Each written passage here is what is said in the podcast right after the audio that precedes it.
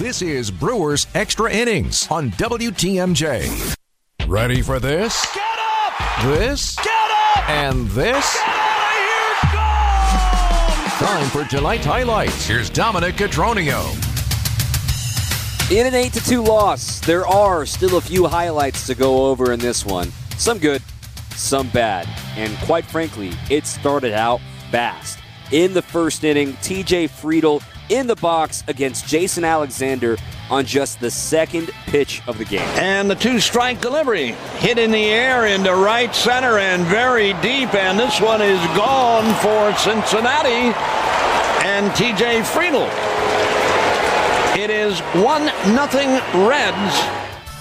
The Hall of Famer Bob Uecker on the call. I beg your pardon. It was the third pitch of the game, but the first career leadoff homer for TJ Friedl. That was just the tip of the iceberg.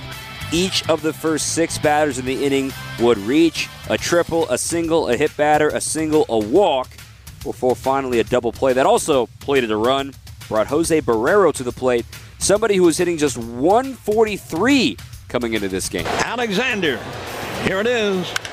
Lined in the center, a big base hit for Barrero. Another run scores for Cincinnati. It's 5 nothing Reds. In the blink of an eye, they had total control of the game.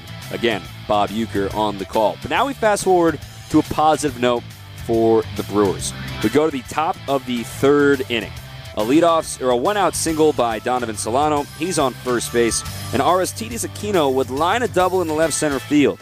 And over at third base, TJ House thought, "Hey, let's get aggressive. Up five nothing. Let's try to score a run on Willie Adames' arm." That was the wrong call. First pitch to Aquino is a liner over the head of Adames and into left center field. This is going to roll all the way to the wall. Around second is Solano. He's going to be waved around third. Adames gets the relay. The throw home is going to be in time. They got him. Oh, what a relay from Adames in shallow left center to cut down Solano at the plate. Aquino goes to third on the play. But some tremendous defense from the Brewers to prevent the run. Taylor to Adames to Caratini. Adames' final relay throw was 90 miles an hour, according to StatCast, which isn't even his hardest throw of the season. A tremendous arm at short for the Brewers. And that finally put some life into the ballpark. And they carried that into the bottom half of the inning with the bottom of the order in Tyrone Taylor. Urias gets his lead from first. And the first pitch to Tyrone, a high fly ball, deep center field. Back on it is Senzel. Bye bye baseball. Taylor drives it out of here on a fastball at 95, and it's a fight at 5 to 2 ball game. The Brewers certainly suddenly felt like they were in it thanks to Tyrone Taylor ringing the bell. Remember, you don't have to wait until Christmas time to ring the bell and put money in the Salvation Army Red Kettle. Donate now at samilwaukee.org.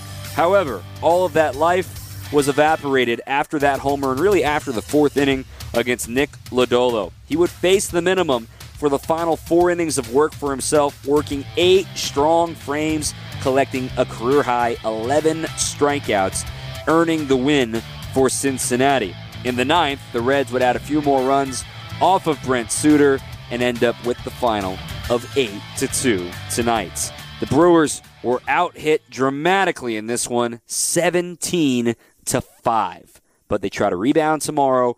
Game 2's first pitch at 6:15 and they'll have right-hander Adrian Houser on the mound against old friend Chase Anderson for the Reds. We'll wrap things up on Brewers extra innings after this on the home of the Brewers, WTMJ.